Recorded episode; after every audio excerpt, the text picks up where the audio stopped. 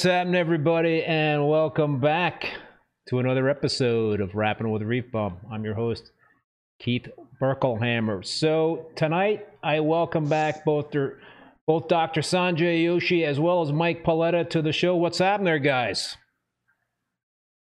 The festive season. Time to enjoy the holidays. What's going on there, Sanjay? Time to finish grading. You got to finish grading. You got a whole bunch of uh, tests or Yeah. papers there that uh, need your attention. Finals. Yeah.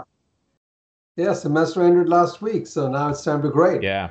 Well, appreciate you taking uh, some time out to talk uh, reef with uh, with us once again here. It's always a uh, a, a privilege and a lot of fun to uh, to talk to you guys. So apologize for the uh, technical difficulties or some gremlins going about uh, there in terms of. Uh, Doing something funky with Mike's uh, Skype, but we got all that figured out with a new link, so we're uh, we're ready to rock and roll. Just a uh, some quick intros here. Um, both these guys are icons of the hobby, and, and, and as al- always, I'm thrilled to have them on the show together. Sanjay has written many articles about reef keeping. He's been a speaker at several National Marine Aquarium Society meetings and local clubs in real life. Sanjay, as we're talking about, is a professor of industrial and manufacturing engineering at Penn State University. Mike, too, has written a lot of articles for many publications. He's also published two books, The New Marine Aquarium and Ultimate Marine Aquariums. And Mike has also been a speaker at many reef keeping conferences in the U.S. and around the world. This uh, last uh, last year, last uh, September, Mike was named the 2022 MASNA Award recipient. So before we start chatting with these gentlemen, I want to thank the sponsors for the show, both Bulk Reef Supply and Ecotech Marine. Appreciate their support. I also appreciate all you folks out there tuning in and supporting the show as well. Please uh, hit that like button, spread the word so we can get more people into the live stream. And as usual, please uh, drop your comments and questions in the chat. I see we have a whole bunch of people already in the uh, in the chat. So, uh, gentlemen, what's going on? What's uh, what's new with the tanks? Well, I, I'm actually, Sanjay is following me and he's starting to experiment a little bit. So for the last two or three months, he's been experimenting with adding ammonia to his tank. Uh oh. I've been doing now for six or eight weeks, and we're both seeing pretty good results from what, in seeing his tank in October and seeing mine now. Uh, I'm getting slightly faster growth, as indicated by looking at the tanks, but also by faster calcium and alkalinity consumption. But we also found out that if you aren't managing your nitrates, they'll tend to bump up pretty quickly.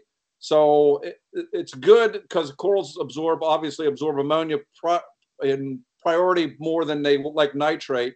So that's what got Sanjay started it. But seeing his results, I decided to try it as well. So now we don't have just anecdotal. We have two guys that are crazy enough to try it. Sanjay, why did you start doing that? Well, again, just from reading some of the papers in the literature, uh, t- you know, talking to some faculty here at Penn State, one of them is an expert on zooxanthellae, and we were having this conversation, and he said, "Oh yeah, you know, we see it all the time in the in our experiments that the zooxanthellae will take ammonia first and then the nitrates." So I said, "Oh, what do you think if I start dosing ammonia instead of putting dosing nitrates?" And he kind of in, implied that it might be a good good idea. I did a little more research on it, on at least on the internet, to see what the hobbies were doing, and I saw Randy Holmes-Farley talking about it too, and he had a little recipe for dosing ammonia, and I said, you know, I'm just going to try it. I mean, I was dosing nitrates anyway, so I just switched that out, and I tried ammonium chloride first, and then I said, why am I putting chloride in there when I could be putting hydroxide? So I put ammonia. So now I use ammonium hydroxide and you know it's like managed to keep my nitrates around three or four parts per million which is way lower than what i've ever Yeah. run my tanks you know but the corals are all happy uh, What? Uh, Yeah, so and, and seeing Sanjay's tank in October from seeing it in February, it was like night and day. I mean, the corals were well you see it now it'll be another night and day from They were, I mean, they were now literally starting to grow out of the water like good old Sanjay's corals always were. They were vivid coloration. The dead spots had basically all been grown over. I mean, it was remarkable what six months But uh, he- how long have you been dosing the ammonia? Three months, four months? Yeah, about four months. Okay, yeah, I've been doing it six weeks or eight weeks. And I keep my nitrates a little bit higher at 15 because I was dosing them as well. And I, I've seen the same thing. I mean, the colors are popping, the corals are encrusting faster. And like I said, the uh, ammonia or the uh, alkalinity went up by about 30% consumption wise, and calcium went up by about 25% consumption wise. I can say that because I'm using dosers and I know how much I added before I started dosing the ammonia, and now it's bumped it up significantly. I did some rough calculations because I was struggling with keeping the alkalinity up. You know, uh, it kept dropping into the six and seven range pretty much every day. So I was like, oh, let me do some calculations and see how much I'm adding. And I, I was adding almost around four DKH per day, and it was still dropping in the day. So I've bumped it up even more. Now I'm up to over five. Whoa. So there's a lot of alkalinity going into my tank now, and I was That's a good. surprised by the That's a numbers good there. thing. You know, that's why I sent you a message. Remember, I said, "What is your calcium reactor Yeah. putting out?" Because mine was putting out about 30 DKH, and uh, so now I tweaked that up, and now it's putting out 50. So how do you do that, Sanjay? I just wasn't putting enough CO2 in there because I was afraid of dropping my CO2 down quite a bit. Because at night, my CO2 was still getting to about 7.7, Oh, and the day would swing all the way up to 8.3. Uh, so I said, you know what, I want to get that night number up a little bit, and I was afraid of adding more uh, CO2 by bumping up the dose. But I found that now, you know, I, I bumped the alkalinity now to way beyond what I was running at. Now I'm running it close to eight or nine, mostly towards the nine. And that seems to help with the pH a, a lot. You were running the Destaco reactor, which would shut off at night. It had that light sensor. You're still running that, or are you running a different calcium reactor? No, no, I always ran that 24 7. Okay. I've got a new, different reactor now. I got rid of the Destaco. yeah, you're using the uh, the Reef Octopus, right? The uh, the single chamber. Yeah, the Reef Octopus. Yeah. Yeah, I don't think that Reef Octopus can keep up with my tank. Well, your your corals are uh, are too happy. That's what's going on there. Did uh, did are you Yeah. tweet? I'll take Yeah, that that's right a good now problem because to I have. two years of them Yeah. struggling, you know. Did are you um are So- you are you tweaking at all in terms of how you're adding uh, Kalkwasser? I just got the barrel. Thanks to Facebook Marketplace, I found somebody locally. Yeah, He had some 55 gallon barrels for sale, and I picked one up. yeah. The, So it still got the olive smell in it because he it, olives came Oh, out. olives. Yeah, I have a pickle I've been, barrel. I've been rinse, I've been rinsing it daily and trying to you know dilute that smell out a little bit. But so yeah, what?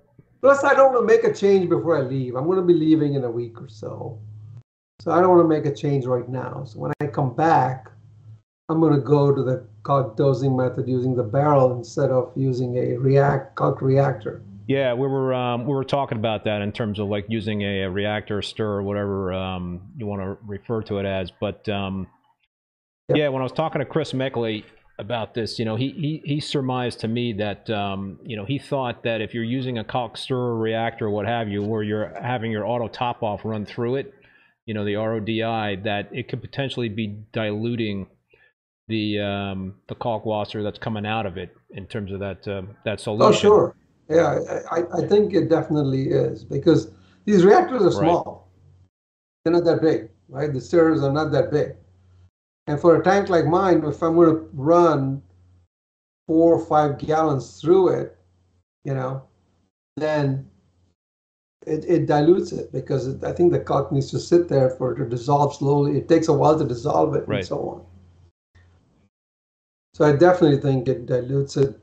You know, as initially it's okay because you know I only stir it at night. I mean, only dose at night. So that first dosing might be okay, but as more and more water runs through it, it dilutes it. Yeah, so you're you're basically talking about a um, the method where you're using a uh, a container, a drum, bucket, what have you, and and um, you're putting in the uh, the Kalkwasser, you're adding the uh, RODI, and you're you're pretty much pulling that out with a doser and dosing it. Yeah, but at the rate at which I'm consuming stuff, there's no way this Yeah. thing keeps up. the clock will not keep up. I did the math on it and I was like, oh no, this won't keep up. Well, what are you evaporating a day? Because I evaporate about five gallons a day. Is that about what you're doing? That's what I used to do, but now I have too many tanks running right now. And the evaporation is happening in all the tanks, so my big tank evaporation is not as high as it used to be. Uh, it'll pick up in winter now here. I mean, as it gets drier, as the air gets drier. Yeah. But still, I mean, I don't think I'm reaching five gallons anymore. I used to one point, but not anymore. Um, so Intrinsic Reef has a question. What is y'all's opinion on adding vinegar to kalkwasser? I started following Dr. Bingman's uh, recipe of 45 mLs per gallon and have seen better acral coloration and thicker tissue. Any thoughts on vinegar to kalkwasser? Yeah, I mean, it will definitely increase the concentration of the alkalinity in your kalkwasser. So that's definitely a possibility, but I'm afraid of at the same time, if you're adding so much of vinegar to your tank, right? I don't know what it's going to do, especially with a big tank and you got five gallons of system. And you know, uh, I'd I'd much rather add the vinegar separately, so it can be reduced and dialed in, you know, as opposed to tying it in with the kalk. If I had a smaller system, I would probably do that, but with a big system like mine, Hmm. I don't want to tie up too many of these things and, you know, I want control over all of them right now. Yeah. Um, so let's let's um, let's get back to the ammonia dosing and um, so are you, do you both honestly believe that the um, the the better coloration health of your corals are due to that that uh, starting that dosing? Is that something that you um, kind of one one change you made and you've seen those kind of results or no? I think it's incremental. I, I think most of the things we Oh. do right now are incremental. I, I can't really say I've done something that's like, wow, it, you know, in two weeks it was something amazing. It's just a slow, gradual improvement of things. And once you start to get them growing faster, you start to see better coloration because everything that's growing faster typically is better colored. So it's just me being patient and me incrementally doing things rather than herky jerky moving, check, changing something or testing something all the time. I've gotten to the point where everything has been stable roughly for the last nine months. Now I do one thing and I let it look for three or six months and see what it does. I'm at, like I said, I'm at the six or eight week mark. I've increased my alkalinity and c- calcium consumption. The coloration of my corals are as good as they've ever been. But is it due to that or is it due to my being steadier and not fluctuating things? I can't say for sure. But in another couple of months, if my alkalinity and, and calcium levels continue to increase, then I'll say it's probably due to the ammonia because it had stabilized at one point. It's taken Mike 30 plus years to finally listen to me I'm waiting for you to listen to me once. Uh, and not make first. these herky jerky things that he always does. You know? Well, you know, the mentality is something's going wrong with the tank. You want to have it, you want to fix it as soon as possible. So if there's two or three variables in play, right? You play with those two or three variables, but that always ends up as a You never Yeah. know which one. you never know which one. It's actually worse than that. Is that you're always incrementally trying to make things a little bit better, not realizing that all you're doing is slowing things down every time you change something. So i- i- if I can stress anything to anyone after 40 years of doing this, I, I can't believe next year's my 40th year of having a reef tank, which seems like I was a, basically a, a child doing this. But you were too, Sanjay. You were soon after me. But it's 40 years is a long time to do anything. But seeing that I, I have finally developed patience after 40 years, I mean, that's what this hobby has taught me is patience.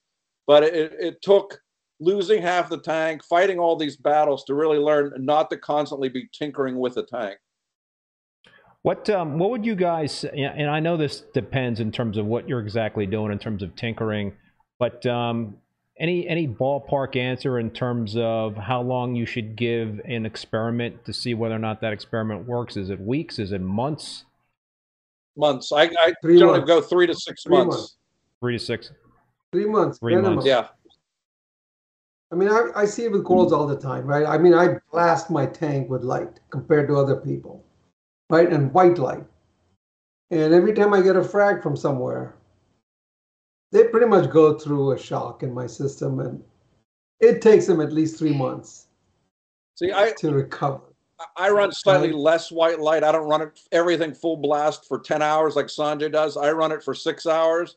But I've also learned the hard way that I'm not a survival of the fittest guy like Sanjay is.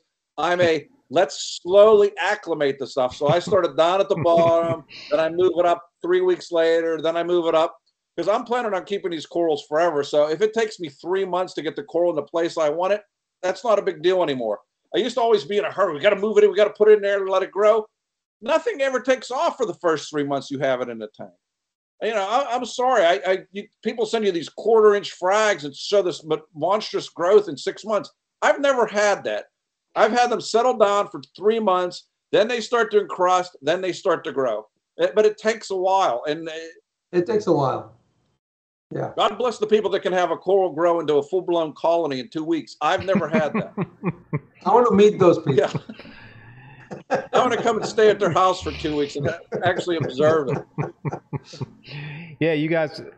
Some corals will do it. Some can grow Yeah. really fast. Yeah. Yeah. Right? No, some corals grow much faster than other corals. I mean, my torch grow But like still, weeds in my three tank. months. Three months of frag is not going to become a colony by any means. No.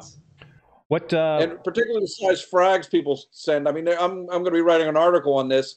That I did a study in. Uh, uh, I'm trying to think uh, what the German guy is. We both did a study and looked at mortality as a function of the size of the frags. And the mortality of frags for less than half an inch is so high, it's not worth getting half inch frags. And for Sanjay and I, who are waiting for these to grow into colonies, we may be dead before they actually grow into colonies. So we've given up on half inch or smaller frags. I sent you guys some chunky frags. How are they doing? Yes, you did. They're doing great. They're doing good. They're yeah, doing good. Eh, that's a that's a lost art, right? Actually, Yeah. Uh, sharing and sending whatever uh, larger uh, frags. That um, that is a uh, a lost art. Um, oh, turtle reef. Well, with, Go with ahead. The, with the economic downturn, I'm seeing people have been uh, culturing and holding frags longer. So the last few frags I've gotten from shops have been much bigger than they were six or nine months or a year ago. I mean, they're like double or triple the size. So I'm quite happy about that. Well, yeah, Mike, uh, you you wrote an article on Reef Builders about the whole uh, landscape, right? In terms of the online uh, frag stores and local fish stores. You want to um, should we uh, we delve into that a little bit there in terms of the uh, what what's been going on?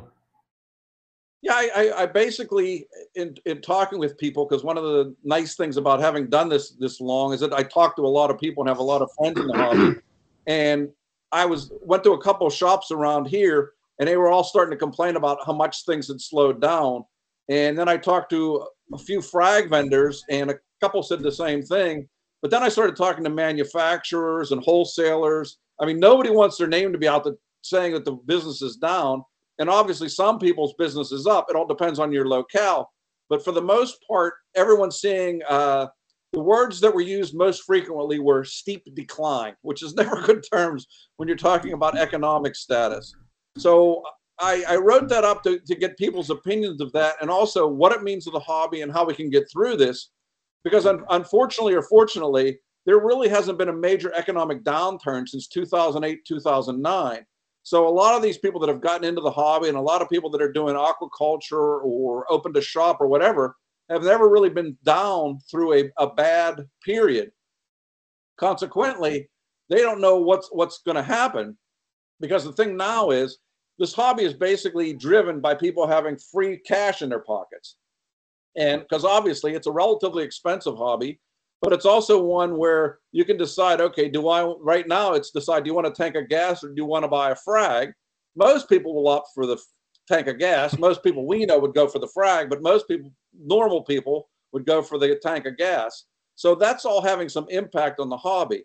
So potentially what it may do is bring some prices down because a lot of the prices actually start at the collector level uh, the people in Indonesia and the people in Vietnam and the people wherever all have the internet.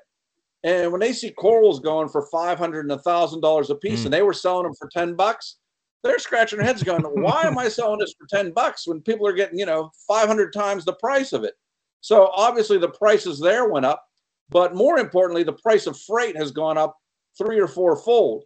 It's starting to come down a little bit now. It's come down a lot in the last six months, but it's still significantly higher than it was during COVID.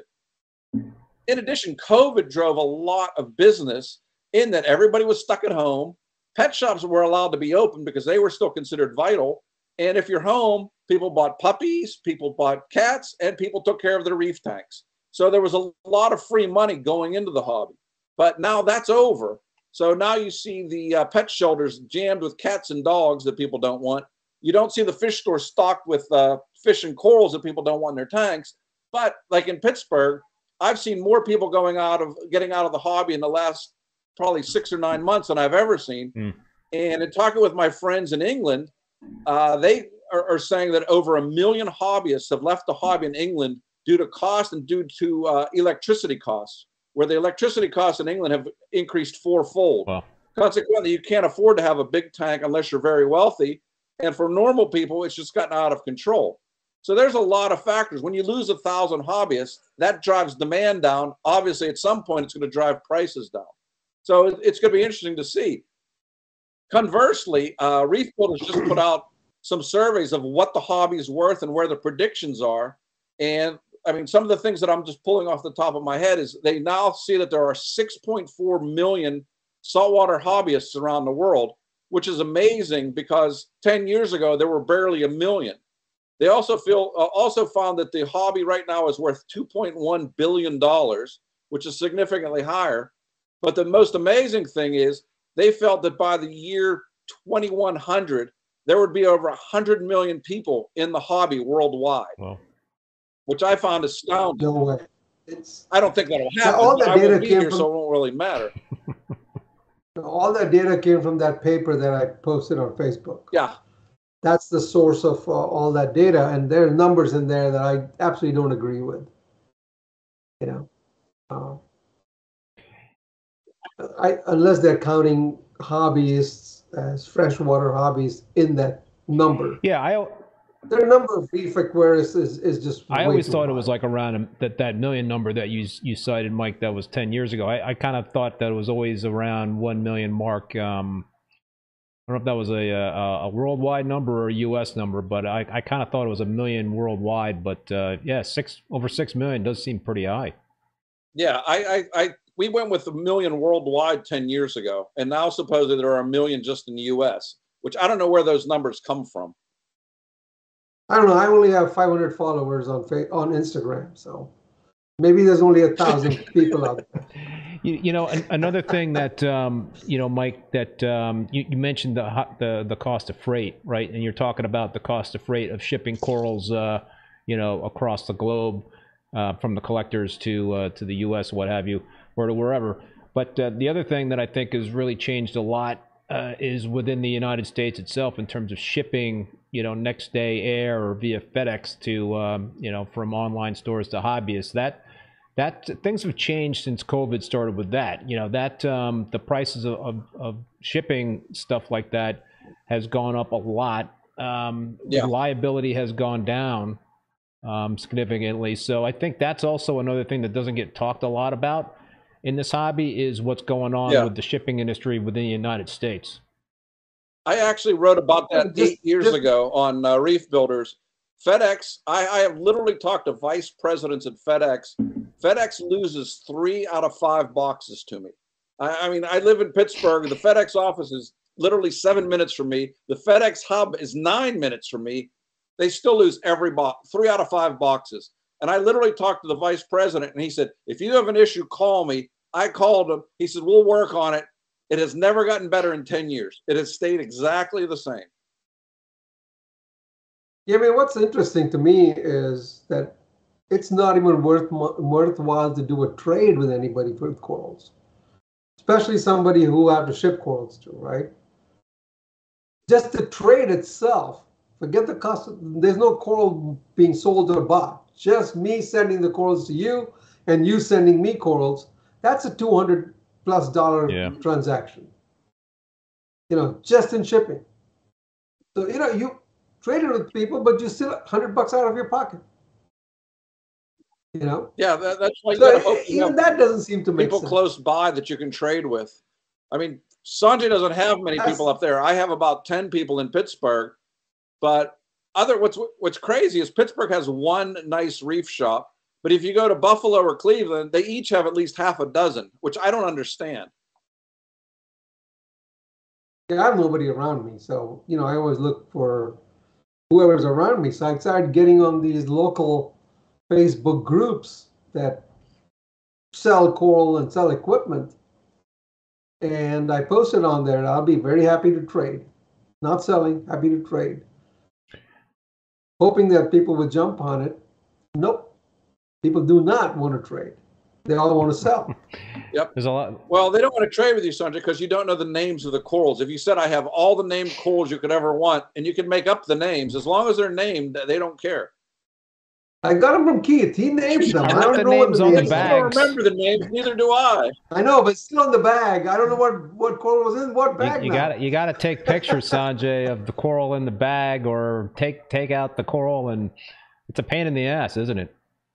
Yeah, it is. All I know is, oh, I got that from Keith. I got that from Keith. I got that one from Keith. I got that from Mike. That's what I know. Right, and and before the show, that- you were asking me this cor- this purple coral with the yellow tips. What was that one called? I was like, oh yeah, okay. The uh, that's how you figure it out.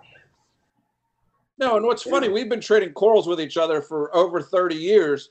They look different in each of our tanks. So even though it may be named, you know, the rainbow intergalactic whatever in my tank, in Sanjay tank, it changes to a different color. Then I bring it back and it changes again. You, you can't base it on that. Also, I see the same coral from three different vendors with three different names. So how can you keep any of this stuff? I certainly can't. I don't have time for that. You know, so you you, I can't. I don't you, even you guys don't have lineage of your uh, corals and all that. You don't have paperwork and whatnot to prove the uh, where it uh, where it all came from. Yeah, I have appraisers come in and they uh, estimate the values and then they give me certificate. Uh, yeah, I mean, what you know, what's what's um, Mike? You also talked about local fish stores and how they're struggling, and and uh, you know, it it would be great to kind of see them be able to make a rebound and all of this stuff, and and and really, um, you know, see hobbyists kind of value them like they were valued years and years ago. It's the online marketplace is what's killing them. But Well, Amazon is killing them more than the online marketplace because they made most of their money on dry goods and they can't compete with Amazon on dry goods. So they're getting killed there. And then livestock was their secondary thing. But everybody can frag and grow SPS corals. What's interesting to me is I still, I, I literally do not see any soft corals anywhere. It is so hard to find nice soft corals now. Those are harder to propagate, they're easier to keep if these guys were smart, they would be marketing soft coral tanks. But oh no, that's too easy. Those are too boring. I love my soft coral tank in the sunlight. I have a jam packed full of fish, jam packed full of corals. I mean, there's movement, there's color. I mean, I think a soft coral tank is still great. I mean, I obviously love my SPS tanks and my LPS tanks, but I love a soft coral tank. If these guys were smart, they would start marketing what a soft coral tank looked like and sell it to beginners and introductory people and get them excited about the hobby again. But everybody Yeah, wants to sell them the, the most have- colorful stuff at the most expensive prices. Half of them fail, and you don't make money on somebody that's closed their aquarium. I I, I don't know what they're thinking. Yeah, but your soft core doesn't have soft core tent doesn't have the six hundred dollar latest bubble mushroom, does it? No, well, that's the whole thing. I mean, you've got pretty much hobbyists who are trying to acquire pieces where they can actually make back their money and then then some. yeah, and that's that's the mindset of everyone. It's basically a huge Ponzi scheme. Is how the hobby is based now. It's not based on let's enjoy the hobby. Let's sit in front of the tank and look at the fish and look at the corals. It's oh, I bought this coral for two hundred. In six months, if I can grow a frag of it and sell it for hundred, I got fifty percent of my money back. If I can do that again in six months, I'm even. Well, when everybody's doing it, it's the people at the top that sold you that two hundred dollar coral that made the money. It's not the guy at the bottom trying to sell it for a hundred. He never makes his money back. And you know, that it's basically how a Ponzi scheme works. Yeah, all those thousand dollar rainbow splice frags, they're not worth thousand dollars anymore. Well, the way you the way you grow Right. that coral, though, Sanjay, or I uh, was I was told you could buy them for two hundred bucks or less. A, a piece with I, I saw frags on Black Friday for seventy nine dollars. I mean, it's it's a millepora. It grows really really fast. Yeah. So it's not the be all and end all anymore. So if you were one of the early guys and you got in on the thousand dollar deals, Yeah. that was good. It's a Ponzi scheme. Yeah. I proved my point. I'm seeing some uh, comments here in the chat. So it it uh, it, it the uh, the Meckleys are saying that uh, international freight has gone down a lot, almost back to normal. But um, and Greg Carroll is saying the same thing. But you know, but the prices are not coming for, down. for international, I guess the freight, but the domestic um, is uh, It's is still still ridiculous. going really. Yeah, but the, the international freight should bring down the price of these corals, right? Yeah. Oh yeah, Wholesale Is that prices. hap- wholesale is prices that have happening? come I mean, I don't know. some. Wholesale If prices. somebody doesn't buy down corals, I have no idea. Right? what was that, uh, Mike? The wholesale prices have come down some. I mean, they're not they're not back to where they were pre-COVID, but they're not as high as they were in uh, 21 and early 22. They have come down some. Plus, you're seeing more sales and stuff from wholesalers because things are building up. There is, is I mean, I've had a couple people when I was talking to them say there is a glut of corals right now. Right, and um, you know it's um, it's interesting because um, you know you've got you've got the whole thing going on what we're talking about in terms of the uh, the the high, sky high prices and the online um, frag sellers are kind of struggling in terms of business down since COVID, but you know, tra- like Sanjay was talking about, trading is just something that seems to be a lost art. And um, frag swaps have changed a lot too, right? You know, I mean, um, years Yeah. ago when you went to a frag swap, you actually swapped frags. You didn't pay money a lot of times for uh, for frags. And now I think these days it's um, you know you go to a frag swap and there's um, more vendors than the eye can see. So it's um, it's tough. There's there's a lot of people out there selling stuff. There's, Yeah. I mean, Everybody's selling, pretty much. Yeah. Most people are selling. everybody except the two of us. Um, well, I mean, given what you guys are uh, going through right now in terms of the uh, success with the tanks, uh, is it pretty much all the uh, the episodes of the RTN STN uh, over with for, for both of you guys? And, and um, I think we talked about this the last time, Sanjay. You don't even know what really the cause was for your uh, tank. No, I don't even know what it was, but it's it's over with now. You know, the real test is going to be again March and April. yeah, March and April That's seems to be when it, you know, it kicks in. March and April. when it really Yeah, kicks in. Yeah. Why is that? we don't know. Somehow it's when things are blooming again. It's spring. We don't know if it's pollen. No. Although I, I did take some frags and put uh, a high amount of pollen in the water with them. Didn't let it touch them, just had it irritate them. They both started shedding tissue. So there is something to it, but it might have been just the pollen I took from the oak tree. So it's- See that that's a natural thing for the reefs, right? Yeah. Oak pollen. yeah, reefs don't get a lot of pollen on them. Yeah. So Although uh, you know, Sanjay has been a pollinator of corals for years. Now he's pollinating fish too. He even tried some different fish he's tried spawning and raising. Uh, what? Well, I didn't spawn them. I just was Oh, you were just them. raising them. Okay, I thought you spawned them. Too. Yeah. No. Um, yeah, because I know like cyano, right? That that's something that uh, usually comes up in the spring and the fall time for some reason. And uh, do you guys see that ever happening with your tanks? Kind of cyano I popping up. I don't see it on a cycle. You know, comes and goes. You know. I see it when I get lazy and let detritus accumulate in some dead spot. Other than that, I really don't have much of an issue with it. It's when I get lazy. I got a tank full of detritus. Twenty years worth of detritus. Yeah, but when you cleaned it all out, your corals went nuts. You know that. I remember when you cleaned I can't clean up. it out. I can't clean that out. You cleaned a sump now. You never cleaned a sump for 20 years. Sump is nothing. Sump's got nothing in it. You know, it's got a little bit of inch of An inch detritus. of detritus. That's nothing. Okay. And from a 500 gallon tank, the sump is the size of my kitchen table. That's a lot of detritus, Sanjay. It's not like you have a 20 gallon sump. Hey, my nitrates are, you know, these days around three to five. Phosphates are like below one. I mean, what is that detritus Is that really ammonia doing to me? Dosing? It's the ammonia does. Your corals are eating everything in sight. You better not fall in the tank, Sanjay. What, what happened to Sanjay? The corals consumed them. you see Sanjay like They this. sting me now. The corals sting me now. Acropora sting my hand. Oh, really? Oh yeah. Oh See. I just get that from when I Euphyllia. reach in to grab something and it's falling, out, you know, and I my arm touches some of the acros, I get little welts Really? forming. After all these Yeah. years, I think it's payback. You know. Yep, they know you're going to Yeah, frag think them, they're Sanjay, so they're yeah. they're out to get you before you get them. You gotta, you gotta, you know, you got, got to keep those fragging tools out of the tank. They're, they're. Uh, yeah, but you had Tony fragging your tank for 20 years. Now that Tony's not there, you're doing it yourself. That's why you're getting sick from it. What? Tony's a, Tony's allergic to stuff Oh, I too. Oh yeah. Oh yeah. uh, I think these allergies build over time. Yeah, they will. It's it, you don't ever really develop the be desensitized the bee sting venom or nematocysts from corals. Because if I get touched from a euphyllia, my hands swell up now. Hmm. Yeah, anemone, my rose anemones will sting me. well, that makes sense. Yeah. Yeah. No, the carpet anemones are the worst. You get stung by a carpet, you feel that for weeks. But I've never heard of anybody getting stung by an up. acro. Oh yeah, acros will do it.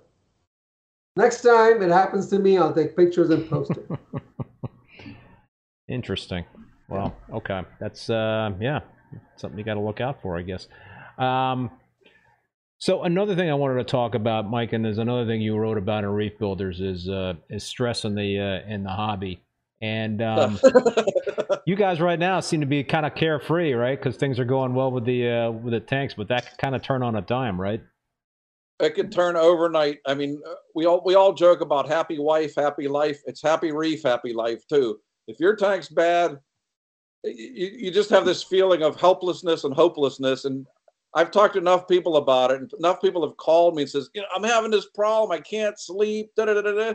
You know, you got to help me get the tank settled. I, well, how's your married life? Well, I don't really care. I got to get the tank squared up. So it, it- it's true. I mean, and it doesn't matter if you have a nano tank. It doesn't matter if you have, uh, you know, uh, Andrew's 17,000 gallon tank. If something's going wrong or there's a problem, I mean, when I'm having a problem, I end up waking up at five o'clock in the morning. I go check the tank with a red light. I see if I find anything weird going on. I mean, I have found predatory snails at five o'clock in the morning. I have found bristleworms the size of my thumb in, in the middle of the night. I have found so much crazy stuff going to see it. But when I can't sleep and I'm worried about it, that's what typically happens. And I, I've talked to enough people, they're the same way. They can't fall asleep. Their mind's racing. Okay, what is this going on? Is that going on? So, I mean, the, the bottom line is you have to solve it. And then it is relaxing. I mean, like I said, the soft coral tank I have, I can sit in there for hours because there's always something going on. I mean, I got two new fish in the last four months that I have fallen in love with. They're blue gudgeons. They're nothing spectacular except they're electric blue. They're the size of a pencil and as long as a pencil. They hide as soon as I throw out food. They shoot out like a lightning bolt and go back in. Hmm. To me, that's the, like the coolest thing. They've been around for 30 years. I never had any in my tank until now. So just simple stuff like that. That's the great thing about this hobby, right? There's so much out there that you can have fun with every aspect of it, right? I'm sure there's lots of fish that I've never kept, right? You can get into those. You can start growing marine algae. You can start trying to spawn things. I mean, there's just so much that you can do. So at least I don't get bored. If I get bored with the tank, I start doing something else. Relate, you know. And there's still so much to do and have fun with. Yeah, there's so much to do, and there's always something. There's also always something. There to is go always wrong. something. Yeah. There, there, there Yeah. is always something. Um, just No, like how I spent my day today. I took apart the 40 gallon LPS tank because three months ago, the Aiptasia eating filefish started finding out that they liked euphyllias. So I took them out of the tank, but I still kept feeding the corals. As I kept feeding the corals, all of a sudden the Aiptasia went insane. So I could either stop feeding the tank and try to starve the Aiptasia, which is never going to work, or I took all the corals out, scrubbed them all off, took all the live rock out, soaked it in Kalkwasser water for two hours, washed it all off, scrubbed out the dead uh, Aiptasia that were there, put it all back together. Now everything's fine. Everything's open. The Aiptasia are gone, and now there's a new pair of Aiptasia eating filefish in there to eat the small ones that I missed. But there's always something like that. And The Aiptasia are not gone. oh, I know, but they're they're not like they were. But I took They're hiding in your pipes. They're hiding in places. I soaked the pipes. Those things will grow without over- light. I- They grow overflow without boxes. Oh, I know. I soaked the pipes. I soaked every piece of live rock. I scrubbed off every piece of coral. I scrubbed the entire tank down of, ep- of Aiptasia. I know there are still some in there. That's why I put a new pair of Aiptasia eating filefish in there. I've always had great luck. I also with. found three fish in there that I didn't know I had because I hadn't seen them in six months. I've always had really good luck with the peppermint shrimp, keeping the uh, the aiptasia in, in check. But um, yeah, I haven't been able to My black find them. cap eats them. My black cap will eat all the shrimp. what, what what's gonna eat all the shrimp? The black cap grammas, Yeah, they'll eat shrimp. Hawk, they'll hawk, Yeah, his, his, his black cap grammas are like trout. They're like this big. And what are those fish you put in and they ate them immediately? The little Fridmanis or what little fish you put in? Oh yeah, I put some Fridmanis in there, and he just swallowed the whole That Fridmani right away. Yeah. that's a I mean, he, that's a major bummer. you know, I, he swallowed the baby uh, mandarin, but then he spit out the mandarin. They they don't like the taste of mandarin. Yeah, the Manders has a But he Poisonous damaged it enough that I don't think the mandarin is alive. You know, I haven't seen it, but I don't Um, think it's alive. All right, let's take a couple of questions from the uh, viewers here. Greg Carroll, what's happening there? Greg, um, how much ammonia is Sanjay dosing? We're both dosing 40 milliliters of a, uh, what do we put in? What's 20 grams and 20 500 milliliters? what's the, what's what? Twenty grams in one liter, 20 grams in one liter. Twenty grams in one. And then I, I dose about forty ml of that every day. Yeah, I, I have mine on a dosing pump, so it dumps in uh, 10 milliliters four times a day. And your systems are total volume. Uh, Roughly the same size. yeah, around 600 gallons total. Five, five, 600 gallons total. range. And um, does it matter in terms of the uh, the ammonium hydroxide that you're using? Is there a particular? Uh, you're just trying to find pure. No, we got the same one on Amazon. same one. Amazon. Um, Yeah. Is there a risk of overdosing? Yeah, I mean, I would, I would watch the fish the of first few times you dose it, but I've not had. I mean, I have 300 pounds of live rock in the system. I, I, I think it can handle, you know, 10 milliliters of ammonia. So Yeah, and I also, you know, I'm starting to even wonder how long does the ammonia stay in the water column, I'm assuming the corals absorb it relatively quickly. Or does it even get out of my sump before the things in the sump consume it? I don't know. And does uh, time of day matter in terms of dosing? I just dose the whole day. I mean, I just use Yeah, I, the I whole day and I daylight them when the corals probably are going to be more metabolically active than they are at night. But you know, that's just can you know I could try at night, but I'm not experimenting other than just adding the ammonia. Like I've learned, don't do 12 variables at Yeah, once. and and you're not Yeah, mine just goes 24 and you're not turning the skimmer off then. No, No. No, Um, John Wright, uh, does Mike change his Miracle Mud now 50% a year or all of it? I change. Uh, I have it in uh, three 10 ga or whatever bag buckets. I do one every six months. One every six months, and that's in the sump. Yeah. Yep. Yeah. Okay. So they last 18 months is the oldest one, and the youngest one is you know new. So there's always one being switched out. So how do you know it? It's ineffective after 18 months. I I don't know. It's just what I've been doing since 1996. So I, I'm stick with the same routine. You're the guy. Don't change anything. So I'm not changing anything. I know that it works. Um, Tom 202, do you guys see nitrites? No, No. But it, we both are dosing. Uh, you're still dosing vodka, and I'm dosing vodka because the nitrates did start to get up, climb up, and once I started dosing vodka, they came back down pretty quickly. You're dosing vodka too, correct? yes, they're really small amounts, just to add a little bit of carbon all the time. Yeah. That way, when I need to crank it up, I can. I don't have to wait for things. Well, My in-laws are from West Virginia. You know that expensive vodka you use? I can now get vodka for five dollars a fifth. So that's what I'm dosing with.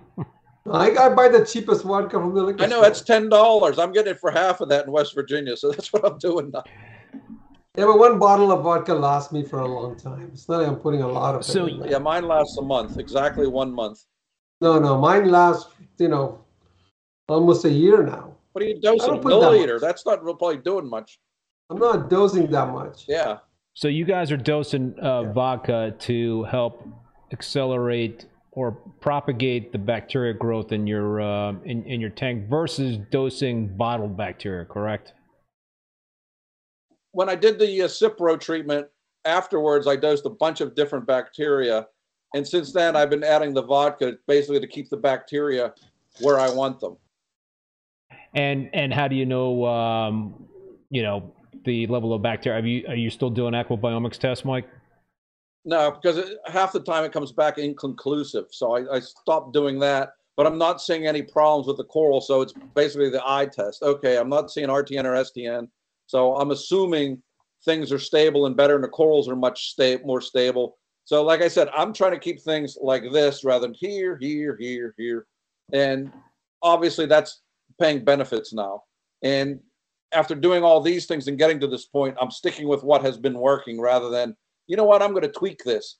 I'm, I'm no longer of the opinion I, I can make something that much better by making a change. It's more, I can make things that much better by keeping things stable. And and how do you guys get to the uh, to that baseline level of vodka that you're dosing? I mean, do you kind of like follow those formulas that are out there because there is a risk if you dose too much of that stuff, then uh, that can cause issues. Yeah, you can get a gram-negative bacterial bloom and wipe out the fish very quickly. Uh, the worst case I saw that was uh, David Saxby's tank 20 years ago. He had an automatic vodka doser, and he was fiddling with it, and he went in the other room to take a phone call because cell phones weren't out yet, and the entire fifth of vodka got dumped in his tank. And three days later, you couldn't see the tank. It was totally cloudy, and all the fish were dying from big red sores on them from gram-negative bacterial infections. It was the craziest thing I've ever seen. And then, then yeah, if, I'm not dosing that much. No, but if so you dose a, really could, if you dose a fifth in like 15 minutes, that's. oh yeah, yeah, yeah. I mean, I'm not doing. Yeah, that. no. No, I dose 30 milliliters in three three liters of water, and then I dose 100 ml of that every day. No, I'm I'm dosing. I'm dosing maybe one or two one ml a day. Yeah, I'm dosing 30 milliliters a day. I got up, started at two, and gradually got it up to where my nitrate levels are where I want them at, which is between 10 and 15. So I, I, test every three days, and if the levels are good, I stay with what I'm going. If they get a little bit high, I add another extra little bit. If the levels are low, I add a little bit less. It, so, Mike, you're not dosing any more bottle bacteria like MB7 or anything like that. You're just doing the vodka dosing. Yeah, I because uh, I mean talking with Claude Schuhmacher of Fauna Marin, he kind of laughed. He says, I don't understand all these people telling you to dose bacteria every week. Bacteria should live. If it doesn't live in your tank, what is the good, good of adding it? And I have to agree with him. I mean, bacteria live virtually in everything and everywhere. If you got to dose it every three days, uh, there's something wrong. So I, I mean, they're making money selling bacteria, and we don't even know what's in there. We don't want the strains. We don't know the concentrations. So I, like I said, I dosed six or seven different kinds of bacteria after I did the Cipro treatment to try and get as wide a variety of good bacteria as I could, hoping that the manufacturers did, were indeed providing me with good bacteria. And since then, I've just been dosing a, a, relatively moderate amount of, of, uh, of, vodka, and everything has been stable. So I, I base it on that rather than I'm going to do a test and see where the levels are. I'm, I knew the levels were bad whenever the corals were dying. Then when the corals stabilized, the levels were all balanced. The corals are not balanced now. That's the same thing with doing an ICP test. I'm a big fan of doing ICP tests, but I'm a big fan of doing ICP tests when the corals are good as well as when the corals are bad. Most people wait to do an ICP test till there's have a problem in their tank, but they didn't do the baseline. You got to have a baseline to know where the problems are. I mean, I, I was just talking to someone, his barium levels were off the scale I said, what were they before? Well, I don't know. I, I'm assuming that's it. I said, they may have been this high forever. It may be something else. You can't base it on one test when you're having problems that that's where the problem lies. You needed to do it when everything was good. So I now send an ICP test once a month, and it gives me a much better idea of A, what my baseline is, and B, if there is a problem, what I need to adjust. Because I'll, I'll be honest, I've never had a perfect ICP test where all the levels were exactly right. Something is always yeah. a little bit skewed. And again, talking with Claude, he said 95% of the people that send in IP, ICP tests, none of them have perfect levels. There's always one or two variables that are, are off. He said then they tinker with it and then something else is off because everything interacts with everything else. It's not like this is a uh, a straight system where you add two milliliters of this and it doesn't affect this, this, and this. Everything affects everything else in a in a reef tank. Are you guys uh, no longer tweaking uh, certain uh, elements based on ICP test results? I'm not tweaking them. I'm trying to keep them stable. I mean, the, the one I found that was the most important to me, I know Sanjay doesn't believe this, was fluoride. Because my fluoride levels were always exceedingly low. They were like 0.31, and you're supposed to have them at like 1.2, 1.3. Now my levels stay at around 1.25, 1.35, and the corals have, have stabilized from that. I've been doing that now since February. The fluoride levels have been nice and straight. Mine hover around 0.3. Yours are still 0.3? There you go. Are you so? Yeah. You're, you're not dosing fluoride, Sanjay. No. No. I mean, I You don't were, see you a were dosing it because you got me the fluoride that I was dosing. I did. I always keep everything in hand. you never You know? know. Yeah. But the thing is, I don't notice anything different, right? I mean, it's not visible to me. And I, I saw I saw I blue uh, coloration come out when I started dosing fluoride. That was the one thing that I could really pinpoint in terms of dosing certain elements. When I started dosing, uh, but you can't guarantee me that nothing else changed. I, I I I made That's that. the uh, I started dosing fluoride. I didn't change anything else. There you go, Sanjay. the, the only element I Yeah, in the meantime, other things could have changed. Of course. well, other things could have changed, but he didn't change them. We, we can't affect that. I mean, like we said, no, no, corals but things bad in the change whether spring, and the, in the spring or when pollen comes out. We can't change that. So I mean, there's You know, things change without you changing them. yeah, That's the beauty of a reef thing. I, it, You don't there's a have to lot them. of there's a lot of change- anecdotal evidence out there. Let's just say that. I guess right. Well, well, getting back to ammonia, that There's a lot of anecdotal for bacteria. Why don't you keep dosing bacteria then? Why are you picking and choosing which anecdotal stuff you should go with? you already did that. Whenever you started dosing ammonia, you're back to Dick Parent peeing in the tank, Sanjay. No, I mean I looked at enough research papers. I know, but Dick Parent was doing it 30 years ago, and we made fun of him, but he was right. There are some people who just have a natural instinct, right? I mean, you look at all these master gardeners and stuff that are out there. They can grow the shit out of plants, but they don't know anything about the physiology of plants. Yeah. But they, they have developed, you know, a good sense. Well, it's called a green thumb. Over time, you You're gonna tell me some guy who six months ago didn't have a reef tank and now has a reef tank and he's beating his chest about adding this and his tank looks a whole lot better. You think I'm gonna believe that? no. But I believe people that have been doing this 10, 20, 30 years. I mean, uh, those are the people I talk to. How many to. of them are there? And I know all of them personally. Yeah, we both do. I mean, we grew up with them. We were kids when we started this, Sanjay. Now we're like their old crazy old uncle. Let's ask crazy old Uncle Sanjay what do he thinks of this. Um, Greg Carroll, my last ICP was all green except iodine. It seems like iodine and iron always um, come out like um, zero or uh, very low, depending, I guess, on what you're uh, what you're dosing. But uh, yeah, Well, they're oxidized and consumed very quickly. So unless you do it soon after you've dosed it, it's not going to measure. And in most tests, it should be undetectable. So it's kind of a. I I mean, I- My my iodine is off the charts. Your iodine's off the charts. Yeah. Any re- any any idea why? Yeah, from dosing some of these uh, things that I was adding for my algae to grow. The Oh. algae scrubber wasn't doing there well. you go. So they said, "Oh, you got to add this." I said, "Sure, I'll add it. You know, let's see what happens." And sure enough, the molybdenum, the uh, the iodine, and nickel All high. are off the charts, right? So is that good or bad? It's- not killing my corals. I don't know. I don't know what's good or bad. Well, it, it, it depends if you believe that there is a therapeutic window. That is, there is a level below which it's bad, or a level above which which is bad. But there's this sweet spot that you want to be in. And unfortunately, I don't think anyone has exactly what the sweet spot is for everything. And like I said, out of all the ICP tests that go into Claude, and he's done over 200,000 of them, very few of them are all in the sweet spot. Some are higher, some are lower. And the, the question is, what what does it mean? No one knows. Right. I mean, do you do you believe that we can manipulate the corals better than what they're in the wild. No, but I don't believe a reef tank. I believe I that. don't believe I a reef tank is, is a small section of a reef. A reef tank is a totally different organism from a reef. It, the only thing it has in common is it has water in it. Other than that, it's not the same. So I I think that you we can manipulate the environment and get these corals to actually grow and look better than what they look in the wild. I, I agree with you. I mean, you've been diving, I've been diving. I've never seen a reef that looks like your tank. I've never seen a reef that looks like my tank. I've never seen a reef that even looks like a shop's tank where everything is colorful.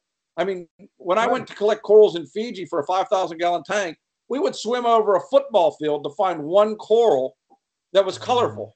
I got to plug my computer in. I'll be right back.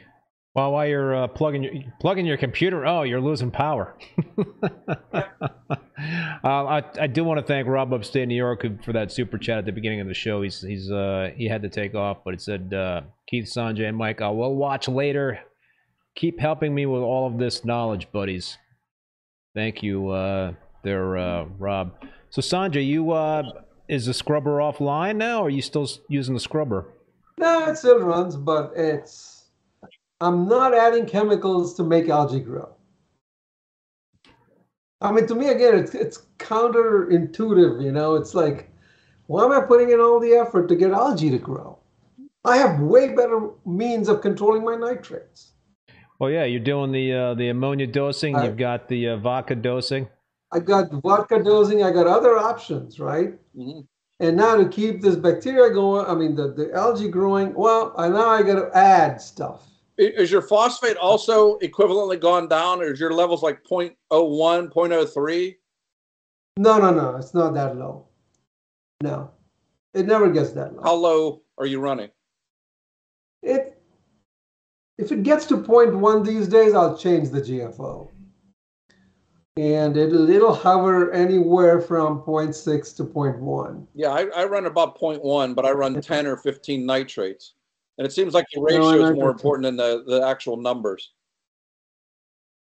Who knows? I'm just going by what I, I have seen I from know, other people's tanks. That's what we go with, right? We go, all right, this seems to be working for me. I'm gonna keep doing it Yeah, until I think it's not working anymore.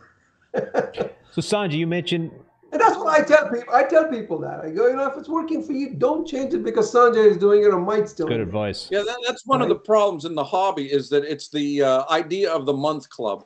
Whoever has the latest idea, we got to do this, and then someone else says we got to do this. I mean, it, it, it is problematic, and it's been that way literally since we started. But now we have so much more information and so much more data. But people still want to listen to someone that has a 20 gallon tank and has 10,000 posts, and that well, that's this guy has to know. No, I, I never learned anything talking. I only learn listening. So I try to listen as much as I can rather than talk. You know, one thing that seems to be like all over the place um, uh, in in terms of like on social media and, and what have you are these coral, do it yourself coral snow recipes.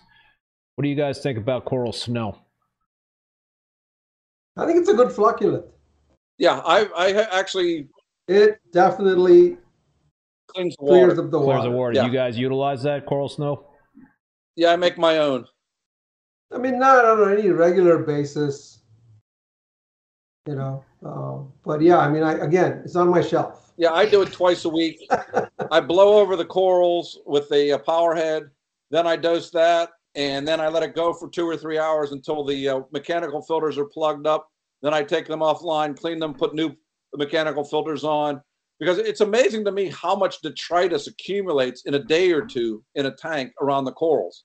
I mean, it's where there's empty spots. Sanjay does not have empty spots, so he doesn't know this. But when you have empty spots that are void of corals, detritus loves to settle there. And in, in my tank, which is still, you know, a quarter frags, where the frags are on the base, detritus tends to settle. So by doing this, I've gotten less detritus and I've gotten the water cleaner. So there's less uh, detritus floating around in the water column. Like sometimes in the tank, you'll see a little haze, and if that haze lasts more than two, three days, you know, I'll go, ah, maybe I'll just throw some coal, this powdered calcium carbonate in there. It does help clear it Yeah, up. and you always get paranoid when the whole tank is clouding and oh my God, it's never going to clear. Three hours later, it's like, wow, look how it looks like the corals and the fish are suspended in, in air. How clear it does make it. Do you, do you think that could uh, potentially help with cyano issues? Do you think that um, coral snow treatments is a uh, a good preventative measure and even potentially something that can be utilized to eliminate cyano?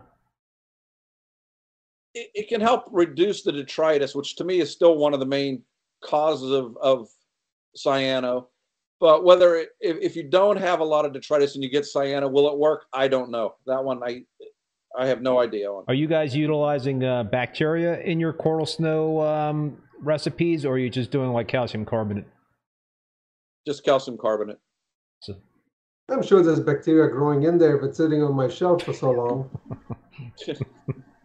I'd be surprised that there is no bacteria in there. and I'm assuming you guys also run activated carbon. I run it for two weeks a month. I, I put it in, I mix it up with my GFO. So every time I change the GFO, the carbon That's interesting, changed. Sanjay, that you're running uh, GFO because um, you've got, I guess, um, you know, the vodka dosing, the um, the ammonium hydroxide. Are you- are you concerned with the um, with the uh, the GFO that you're pulling out more than just uh, phosphates, right? I mean, it binds phosphates, but it also binds other trace elements. Yeah, It binds, Fluoride, it Sanjay. binds, sil- it'll bind silicates. It'll bind arsenic, it'll bind some other things.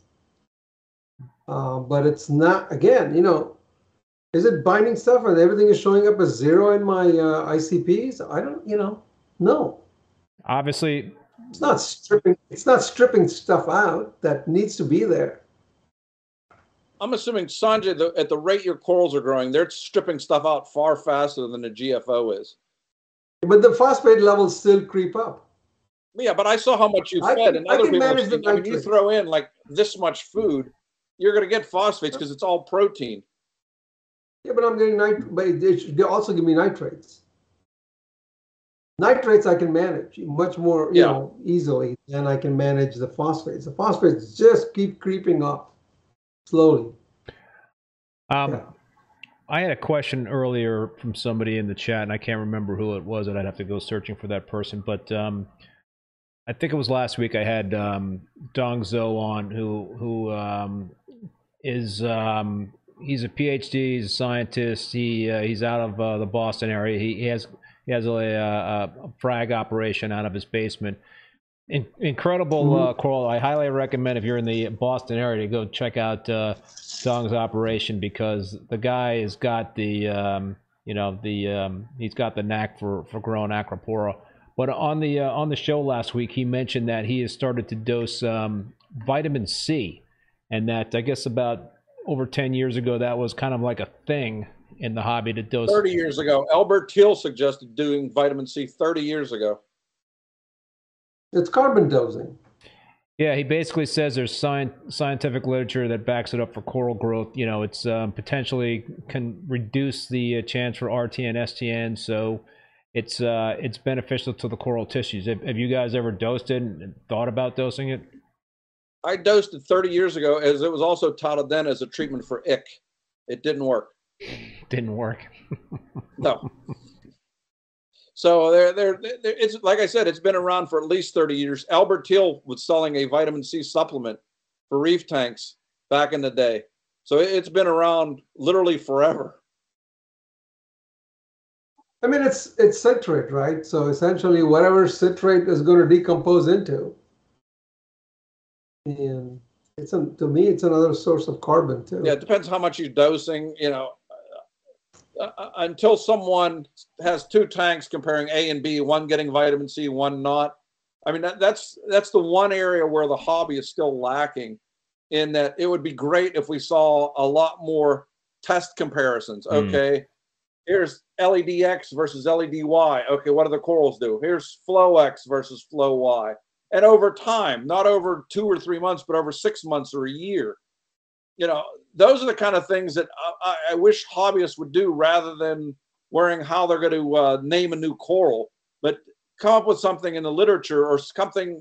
If you have two tanks, run a comparison of them. I mean, I, I would like to see somebody do that. I mean, bulk reef in its early years did more of those comparisons, but that that's changed over time. But there, there's still room for that in the hobby because a lot of it, as we've just talked about, is still anecdotal. It'll stay anecdotal for a long time. You know, uh, it's just no easy way to do controlled experiments. Takes Well, And then the other side of the whole thing is that the people who do the controlled experiments, these scientists, there isn't a good bridge to bring that, to take that knowledge and apply it to a reef tank either. Yeah. You know, so y- you can take some stuff from these research articles and then we extrapolate it and say, all right, you know, maybe I'll try it on my reef and see what happens, right? Uh, at least there's some research foundation for it, right? Rather than just arbitrarily doing something. So, although there's some value to people arbitrarily doing things too, because if you know, it's like thousand monkeys typing on a typewriter. You know, at some point they might create some good words. Um, Sanjay's referring to all us reefers as monkeys. That's not nice, Sanjay. You're not going to get a lot of publicity, good publicity for that. No, the, cl- the closest thing we have to getting scientific data is the work that Jamie Craggs is doing, where he basically lays out everything he's doing to get the corals to spawn, which is pretty much the ultimate in terms of getting, making sure you have the healthiest corals going. And uh, all his stuff is published, and you can read it. It's not anecdotal. It's it's done by a, a no, that's not PhD. anecdotal. So I mean, I, I read pretty much everything he writes because I, I I have seen what he's doing, and what he's doing is working. So that that's the It's closest we have. You know, it's a repeatable thing. Yeah. And that's what we need. Some um, something that can be repeated over and over again. Right. So one one of my things that I've been thinking about is before somebody sets up a reef tank, just take your tank and learn how to manipulate nitrates and phosphates. Just get to the point where you can run, you can manipulate them like a yo-yo. Take them up, take them down, take them up, take them down. If you can master that, then put corals in it. you know, because this is what you're going to be fighting the whole, you know, duration of your reef keeping hobby. Yeah. Right. And I think we have enough understanding on how to do it now, right?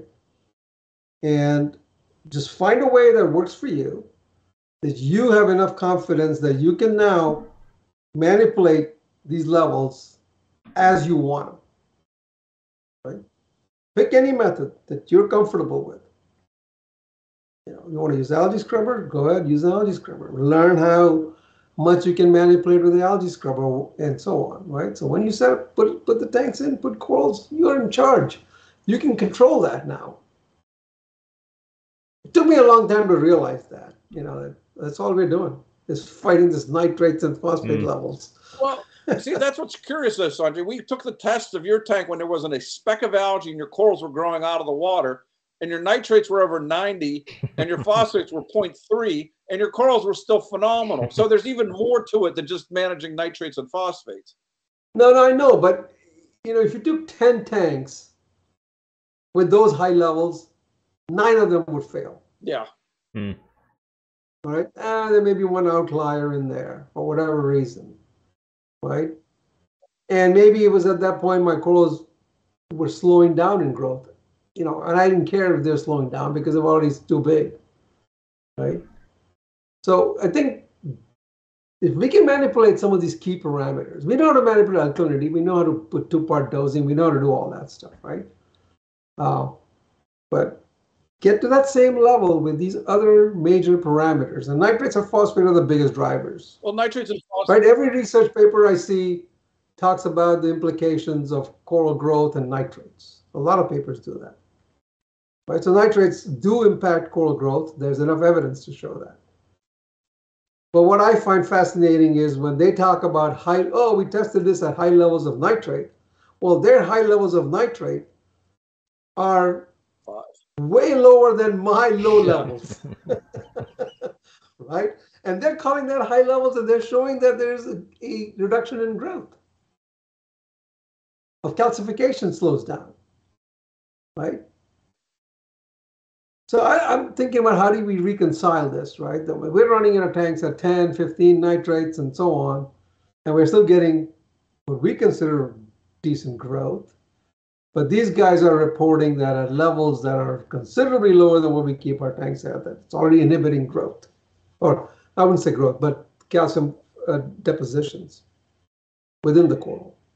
Same thing with phosphate levels. I mean, the numbers, what they call high, is numbers that we don't even get in our tank. Is it like on a natural reef though? Like nitrate levels are pretty much average, like around 0.1. I mean, very low on a natural reef. Yeah. Yeah. But like we said, you, you can't base a reef because it's an infinite amount of water. Yeah. So it's constantly washed low concentration Yeah. versus you have a Yeah, but they're getting their nitrates somehow, right? They need nitrates. They're getting them somehow. Maybe it's from the ammonia from the fish poop, you know, and it gets consumed right away. They're still getting nitrates. Otherwise, the corals wouldn't grow. Nothing would grow. yeah, if there's no nitrate, I mean, Without nitrates and phosphates, nothing. yeah, these, these people that advocated, I mean, you remember the, the low nutrient system, zero nitrate, zero phosphate. The corals were always like skeletons. I mean, they looked white and pale. Some of them had brilliant colors because they were stressed. And they, they had literally no growth in them. They couldn't figure out why. The same thing now. If you have a healthy tank and suddenly you bring your phosphates or nitrates down to zero, the tips where the growth is will turn white. Why? That's where the growth is. There's some interesting one research paper I recently saw that was talking about glucose and nitrates, or, not, or N, not nitrates. Glucose and nitrogen are the two things that the coral uses to balance out the zooxanthellae in their system. Again, you know, I haven't really talked to Todd about it, our zooxanthellae expert, but that's one of the hypotheses that people are proposing because they said the coral extracts the glucose or the, gets the glucose from the zooxanthellae. Yeah.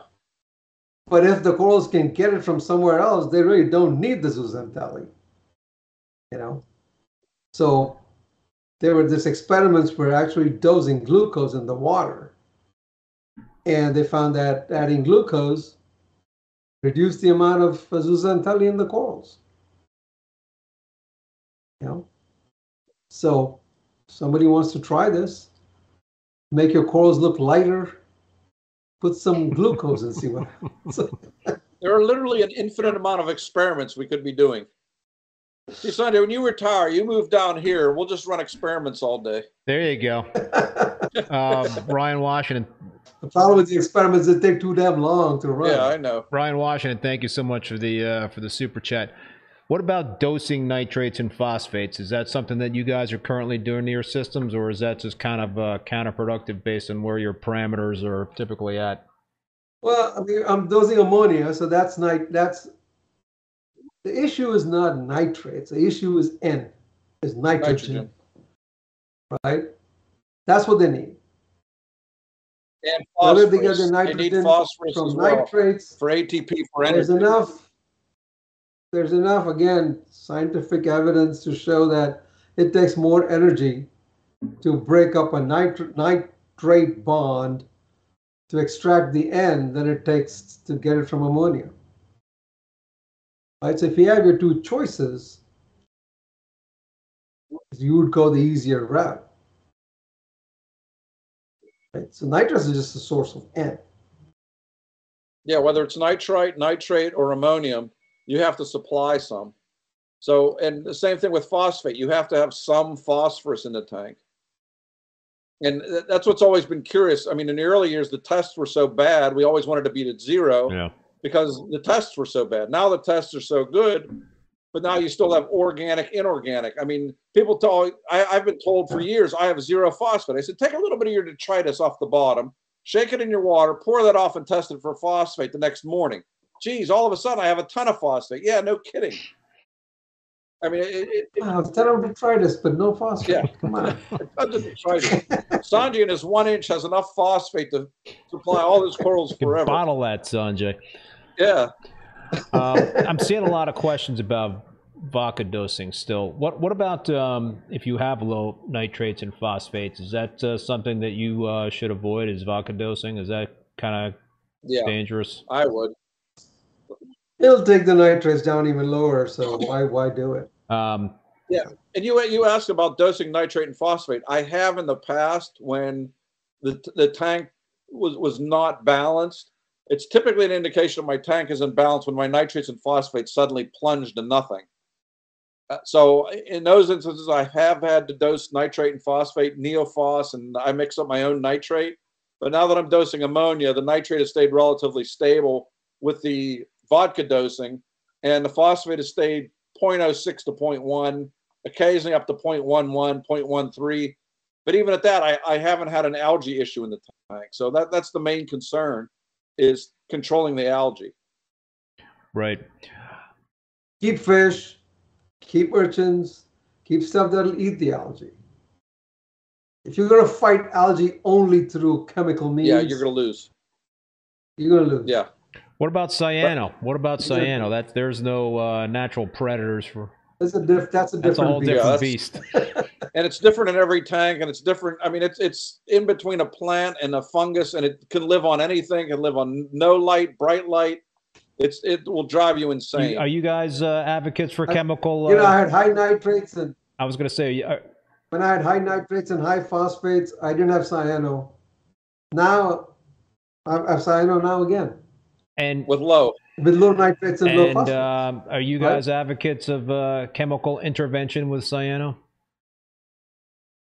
At some point, when it becomes unbearable, I'll do it.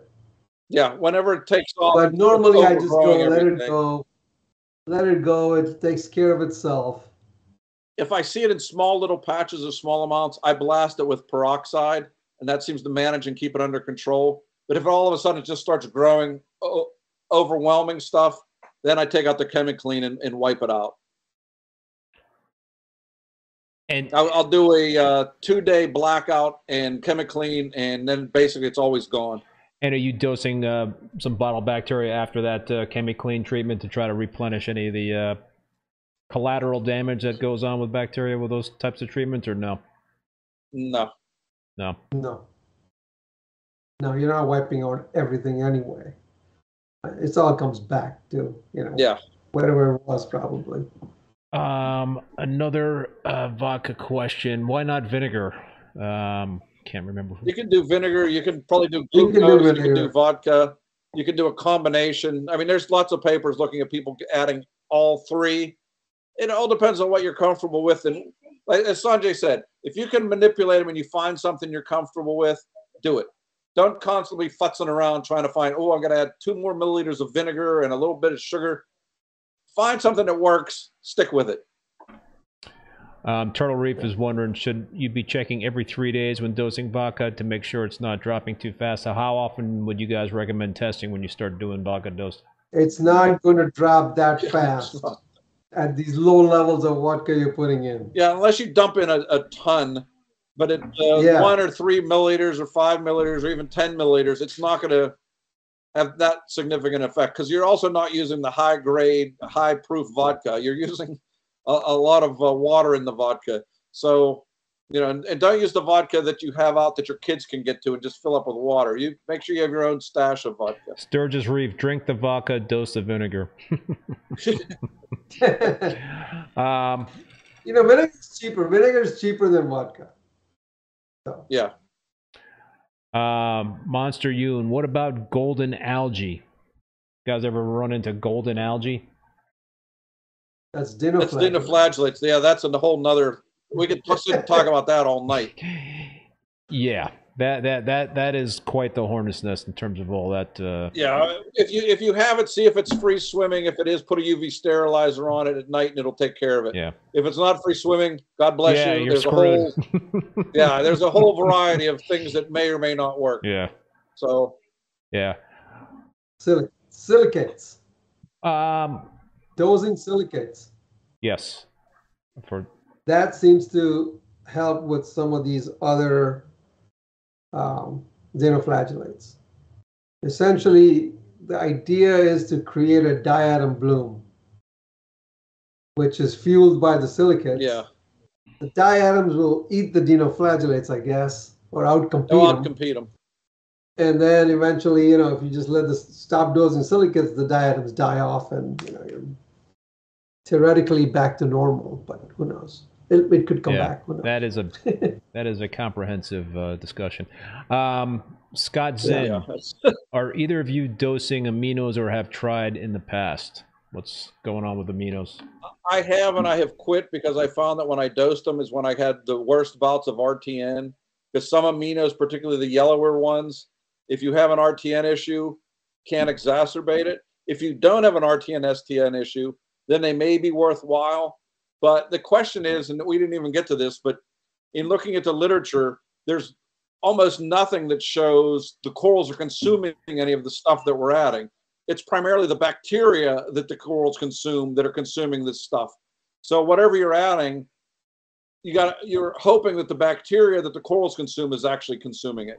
So the amino acids are going to be consumed by the bacteria, which is then going to get consumed by the uh, by the corals. So, you know, how valuable is it? Uh, I added it for a number of years. I've quit adding it for the last year and a half since I had uh, RTN STN issues, and I haven't seen any dramatic drop in the uh, success of the tank.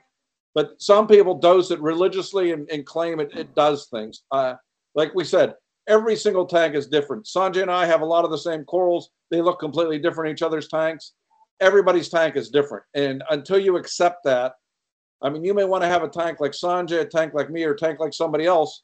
You're never going to get there. You're always going to have your own tank and be comfortable with that. What about you, Sanjay? Yeah, I mean, I I dose amino acids when somebody gives them to me as free samples and says, "Here, you know, dose." Instead of throwing it down the drain, I put it in my tank. Send all your Okay. free amino acids to Sanjay tonight for Christmas. But they'll freeze on your And- porch while you're gone. So you don't send them now. Send them after the first of the year.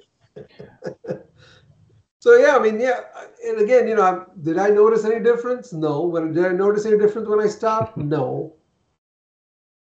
There, there, there's a lot of products sold in this hobby. There's different that may or schools may of thought on it, right? There's a different school of th- thoughts on it. Some people say they see a benefit. Okay. I'm not going to argue that because m- maybe they do see a benefit because they're deficient in something. Most likely it's N because that's what these amino acids are going to become at the end, a source of nitrogen. A source of nitrogen or a source of fatty acids, because that's a whole nother topic. Is are our corals devoid of or shortchanged on fatty acids? Because one of the things I've done, I started feeding the food that Sanjay mixes up with a salad shooter, which is basically a mix of a lot of different seafoods and other things. And in looking at what's the content is, it's a has a fairly high fatty acid content. And that may have been one of the things that the corals were lacking were fatty acids. There is some literature that shows corals require fatty acids in order to be uh, getting to, to uh, spawning stage. So by adding the fatty acids, we may be getting the corals to spawn. My guess is Sanjay's probably had corals spawning in his tank for the last 10 years, but he's never collected the spawn. I never even knew it happened. You're sleeping. I've seen eggs. I've seen eggs in the coral when I, in the corals when I frag Yeah. them. I'll see the eggs. So they could be spawning. Uh, is uh, salmon in that uh, um, seafood mix, Mike? No, Throw everything. everything. I don't, I don't use salmon because it's oily. I throw everything. in. I all use all whitefish, shrimp, squid, uh, clams, mussels, oysters, uh, mahi mahi. shrimp, and uh, the cheapest whitefish you can buy at uh, Sam's Club. Right, Sanjay? Yeah, I go to Walmart and pick it up. I mean, I don't even go to Sam's Club because the bags are too big. Yeah. Walmart bags are a little smaller. Even with those small bags for 30 bucks, I make up food that lasts me for six months. You know, Yeah. I throw everything in there. I put nori in there too. I put everything in there. It's like all, all in one mix. I put nori, I put uh, uh, Selcon, I put prenatal vitamins, I put uh, Julian Sea Veggies, all up, Yeah. freeze it in ice cube trays, take out a cube, cut it in half, pop it in, fish go nuts. Yeah, I got a similar. And it's not that expensive. I don't even soak it or I just drop the cube. You just drop the cube in. As it melts, they just They just drop fight the over the cube. in. That's what I do. They fight over the cube. Yeah, I- I'm- I'm- one of my recipes I use. Um, They, they, they play soccer with it. They push it around all over the tank. Reef roids too. You can throw a little reef roids in there. Oh yeah, No, I I put, it- I put Reef reef Floyds floats in there too. Yeah, Phil's I put they- dry they food, I put put everything, I put flake food in there. I just mix Yeah, everything up. no, that it, it's uh, it's great. A little variety. It's uh, it's a good thing. Yeah. Um, what about live feeds, um, Sanjay? When you were over here, uh, you saw me growing live phyto, and you're like, "Yeah, what are you doing that for?" Yeah. I, I did it for nine months, Keith. I grew two strains, then I grew rotifers. I added all three for nine months. You know what I saw? Nothing. Nothing. I saw no difference. So all I did, You want to add phyto? Just get that bottle phyto from Reed. The con the concentrate. The concentrate. Yeah. I mean, save yourself the headache. Well, that gets You know, there's one expensive. more- I, I've got to the point you're not point adding a ton of it. You're, you're adding a want headaches. teaspoon of it. You don't have to add a ton of it. not even a teaspoon, not even a teaspoon. You know. Are you are you are you doing that right now, Sanjay? Vital concentrate? No. No. Well, if I have stuff left over from my breeding stuff, you know, there's a bottle of concentrate left, I'll pour that in. You know, uh, I use it to grow rotifers, and then I throw my excess rotifers in the reef too. Uh, Yeah. Benepets, you know, I throw all that all that Benepet stuff in there. I throw reef roids. I throw it all in my frozen mix. So there's particulate sizes that are, you know, all the way from whatever the reef roid size is or the Benepet size is, and all the way up. Yeah, you don't put a ton of it in the frozen pieces. food, but you put a tablespoon or two. That's enough. I also put uh, dried garlic in it too to enhance the flavor of it. Yep. I'm not eating it, so I don't care about the Well, the fish seem to like the garlic. You know? I'm Italian, so we put garlic in everything. fish, fish, eat it. Um, Plus, I think it's really important to get the fish to pe- eating pellets. I always tell people Yeah. that. You're still doing TDO, That and I'm is still doing of the- TDO. TDO is You- Yeah, I love TDO. I use it all the time. And that's my staple food when I'm traveling, right? I mean, my fish are used to eating Yeah. Even with all the food I put in, once a day, they always get pellets. and give them over a wide variety. If you have a wide variety of fish, get the small, the medium, and the large, because the small won't yeah, eat the small fish won't eat the big pellets. They'll will eat the little dust, and the big fish typically won't eat the small little dust pellets. Yep. So when you when you mix up your your feeder, because I have the same feeder Sanjay. Well, I feed, have feeders on all the time when I travel. They're all full of pellets, and they all have a mixture of the pellets. Yeah, that that was another thing we didn't uh, really get into um, in terms of the stress parts of the hobby is traveling and, and getting the reef tank ready right before you leave for a while. That that's pretty damn stressful if you ask me. I mean, I'm leaving in, you know, next week sometime. And by Sunday, I'm going to stop putzing with Mm. it. Yeah. Yep. Don't do anything So everything the I need to do to that tank, Buy a get it camera. ready, will have to be done by Sunday. Yep, get a camera and get a monitor so you can I check have everything. a few days to observe whatever and hope that nothing major is happening from my little changes. I learned it the hard way. I used to always be futzing with stuff 11 o'clock at night when my flight was at 7 in the Ooh. morning. Right? And that's when you find, oh, my pump is not starting up again because I shut it off and now the impeller is jammed and, you know, oh, that's my return pump and I'm in trouble. And, Yep. you know, it's just too much, it's too stressful and it just ruins the vacation and Yeah. everything else. So, And Yeah, I had my calcium three reactor days my die right three before I went on my honeymoon. don't touch anything. your calcium reactor stressful. died before you your calcium reactor died before their honeymoon. Yeah, two weeks in Hawaii. Every night, I, I had mixed up actually a little batch of uh, buffer, and every day my mother-in-law with this little bit of buffer, and every two days my friend Kevin would come and test to make sure the alkalinity hadn't skyrocketed or gone too low. So I had just the right amount. You need a controller. You need a controller just for that reason. I have a controller now. Now it's on a controller and a doser. Now I'm all set. Back then it was a calcium reactor. It was too stressful. But you know what? reactor. There's there's always something that could happen that is completely unexpected. I mean, completely, Oh, yeah. and you Yeah. can be screwed Right. big time if you're not there when it happens. But, you know, but over the years, you, you, you've tweaked the system, right? My one rule is if something goes wrong, I'm not putting it back the Mm. same way, I'm making it better and simpler. right? I want to make it better or simpler or do something that's not exactly the same thing. Because I know it's already failed once or maybe twice. Why put it back the same way? Figure out what the so like my calcium reactor. You know, I use my two-part dosing as a backup to it.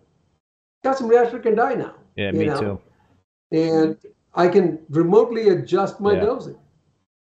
Right? And the first time I did that, and I miscalculated how much alkalinity I was putting in, right? That I, I didn't have enough two part to last my whole trip. Right? Now, Well, about thing- six gallon containers, and I make two part in six gallons, it's going to last me for a month. And I make sure it's all filled up before I go. I got a one month supply and I can crank it up as much as I want and I know I won't exhaust it. Right? So you learn from all the mistakes Yep. that happened, right? And the next time around, you kind of plan for it, right? Yeah. Well, the other So that's thing is, what I end up doing. before you go on vacation, line up people for emergency calls and have a camera on your tank that can zoom around and look at your everything. I mean, I, I have two cameras and I have three people that I can call and they'll be here within 15 minutes. So if anything goes wrong, because the last time I was away, when I was in Italy, the uh, overflow on my sunlight tank stopped working. So my poor friend Kevin had to come here and suck on the overflow to get it restarted. And I'm trying to explain to him from Italy what he had to do to get it going. So God bless you. got to have somebody to look out for you when you're not home because bad things will always happen as soon as you leave. You need one person who definitely can fix things in your tank. Yeah. Yeah. I have three just in case. I don't trust anything. I have house sitters, and uh, their um, level of expertise with reef keeping equipment and whatnot is uh, pretty low. So it's uh, it's good to have FaceTime. Let's put it that way. Yeah. Oh yeah. Yeah. Oh yeah. So, guys, uh, we're, uh, we're I think we're pretty uh, near the end here, but uh, just wanted to get your final thoughts before we wrap it up. Any uh, any words of wisdom? We've talked a lot about a lot of a lot of different stuff tonight. Any parting words? Yeah. Enjoy the hobby. Have fun. Have fun meeting Enjoy, people and yeah. enjoying their company that they share the same passion that you do. I mean, him and I have had more fun than probably with anyone else because we've been doing this together for almost 35 years. But sit back and enjoy your tank. Don't look at it as a piggy bank. Look at it as something to look at and enjoy and bring down your stress level rather than constantly worrying about it and raising your stress level. And have your Yeah. spouse get you something nice for Christmas for your tank. gift gift cards always work well. Hey, I told my kids and family, you are not buying me any fish ever. No, okay? Never. no. Because I know they'll buy a stupid fish that I would never want, and then it creates all sorts What's, of uh, problems. They'll buy you sweet lips. They have good intentions. They have good What's- intentions. what's- Yeah, What's- they'll buy you little sweet lips because it's so cute, Sanjay. yeah, so, for, exactly. for both of you guys, if uh, if you had a, uh, a a wish list in terms of a coral or a fish, what would the what would be at the top of your list? I don't think that I have one single thing. You know, I'm getting a new uh, peppermint hogfish next Ooh. year in honor of my dad. There's the only, I'm only starting fish he noticed in 40 years. Yeah, sorry about about uh, your dad's passing. Their condolences, there, Mike. Thanks. Yeah, that's a gorgeous Yeah, fish. so I'm getting uh, that is the one fish I am getting next year. I'm really enjoying these new aquaculture fish from Biota and other places. They're awesome. They come in little small, tiny little fish. And if you do things right, then probably at my age, they might outlast me. you know, I, I, I already have fish in my tank that are 20 years old, That's great. you know. Have you? s- So now when I get these juvenile fish, I know they'll live more than 20 because I don't I know exactly how old they are. and they're they're awesome fish. They are bold, they're not afraid, right? They eat prepared foods very easily. And I, I enjoy going through all the color changes from juvenile all the way to adult. Yeah, next next So I've got a bunch of little fish now that I'm really enjoying now. yeah, next time we meet, Keith, we can even talk about us both having orange spotted filefish in our tank. We won't talk about that today, but we both have them now. We're not telling everyone to go out and get them. I've had mine for two months. Sanjay's had his for three years. That's a whole nother topic. Okay. Yeah, you know, Sanjay, my uh, one of the most gorgeous fish I ever had was a um, a biota Misbar Regal angelfish, and um, I picked them up from another hobbyist. Thing was just really incredible Misbar pattern. I mean, just spectacular. But it went to town like pretty much in every frag in, in the display tank I had him in, and I was like, I I uh, it was killing me. I was I, I was thinking of actually starting another tank to put this fish in. It was so gorgeous, but not not a good idea to put a fish like that in a tank with frags only. No. Our, our good friend Martin the Lakin has one of those, and he has it in his sump. It has never been Oh, in really? display for that reason. Well, it depends on the fish. it does seem too, to right? depend. I mean, yeah. Yeah, no, I You have, a, I have a Red Sea Regal that's 25 years old. Doesn't really bother anything. Only thing is, if I put another Regal in, which I've tried to do three times, it kills it within five minutes, even if it's sat in a box for a month. So it's a a, a lone wolf Regal Angel. Yeah. one of my dreams, I always loved the joculators, and I would l- wish that they would come back at a, at a reasonable price. You know, I mean, sure, there are things that I would want, but I'm not willing to pay an arm and a leg to get them either. Yeah, So, we both had joculators at the same time from the same collector. They were spectacular, and then we both lost them at the same time, which was less than spectacular. Mm. Yeah. yeah, those those are one of my favorite fish. The karamabi is another one of my favorite fish. I- Uh, I would set up a, a tank separate for it if I could ever get a pair of Debelius Angels. Sanjay doesn't think they're spectacular. I always think they're a really cool looking fish. Well, that's the no, they are cool looking fish. It's the price that's spectacular. Oh yeah, yeah, Out of my range. yeah. yeah, mine too. Yeah. Well, that's the great thing about the hobby, though, is that uh, different, uh, you know, different um, preferences, Yeah. and and uh, there's there's always something out there that somebody's really, uh, I, I, I love my damsels. yeah, I love my little Yeah. damsels. You know, You have Rollins and Talbots, which are both really I got Rollins, I got Talbots, I got the Coupangs. Uh, you don't have any Vanderbilts. Not Vanderbilts, but I have another one. I can't remember the name right now, but I have another pair of another one too. They don't get more than an inch. You know, they're Yeah. small, they're tiny, and they squabble among themselves and leave everybody else alone. You know, in a big tank, you can get away with lots of damsels, and so you know, I'm one of those people that are very happy with these cheap little fish. yeah. Oh, and and that's that's another topic. I mean, we'll this, talk about that, next literally all of my damsels are spawning in my tank. All of them are. Wow. That's that's another Yeah. topic we can talk about next time, Keith. Is Uronema and how many fish are coming in with Uronema now, particularly damsels. Green chromis are like impossible. They all come in with Uronema. Hmm. And even if you treat them in quarantine and manage them, it's bad. Really. Yeah. I've gotten 70 in since June. Not one is alive. Ooh. Wow. Yeah. And I've, I've treated them. I've quarantined them. They seem healthy. Then all of a sudden, Yeah. There's nothing like a big uh, school of, uh, you know, green chromis and um, Lyretail anthias. You know, can't go wrong there.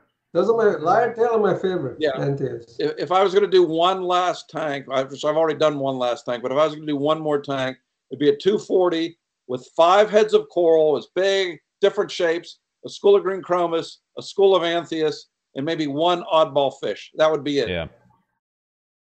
I mean, I have 12 anthias in my 12 lyre tails in my tank, and one male spawns with pretty much, I would say, at least 10 of them every night. That's a frisky one. yeah. The nice thing about the lyre tails, they don't switch to males that quickly. Once they switch to males, then two males cannot even coexist in a 500 Yeah. gallon tank. Wow. Yeah. Hmm. Yeah. Oh, yeah. So, you know, for two or three years, the one male will dominate, and then one female will get big enough and switch to a male, and cha- the old male is done once that happens. Yeah. Yeah. Gorgeous fish. Yeah. Anyway, Yeah. All right. Well, listen, guys. Thank you uh, so much for uh, taking the time again uh, tonight to uh, to be on the show. Good luck, uh, Sanjay, grading those exams. But uh, there's, I'm, I'm assuming there's light at the end of the tunnel since you're going on vacation, right? Well, yeah, there's always is. That's the beauty of having a semester. Yep. It always ends, and then restarts. Yeah. But yeah, Yeah. it always ends. Yeah, at yeah. All right, What am I guys. Well, well, well. Thanks again. I also want to thank both uh, Bulk Reef Supply and Ecotech Marine for sponsoring and supporting the show, and also want to thank all you folks out there for tuning in and watching. And big thank you to Paul, who was the moderator as well as the president of the Boston Reefer Society. Please join and support your local reefing clubs. They are so important to this hobby. Also, want to let you know that all episodes of Rap on the ReefBum are available as podcasts on Spotify, Apple Podcasts, Google Podcasts, Stitcher, and Amazon. My next Rapping with a ReefBum live stream will be on Tuesday, December 19th, 7 p.m. Eastern Standard Time with Chris Meckley from ACI. So that should be another great show. If you want to check out the full upcoming schedule of guests, visit reefbum.com under the YouTube section. Until next time, be safe.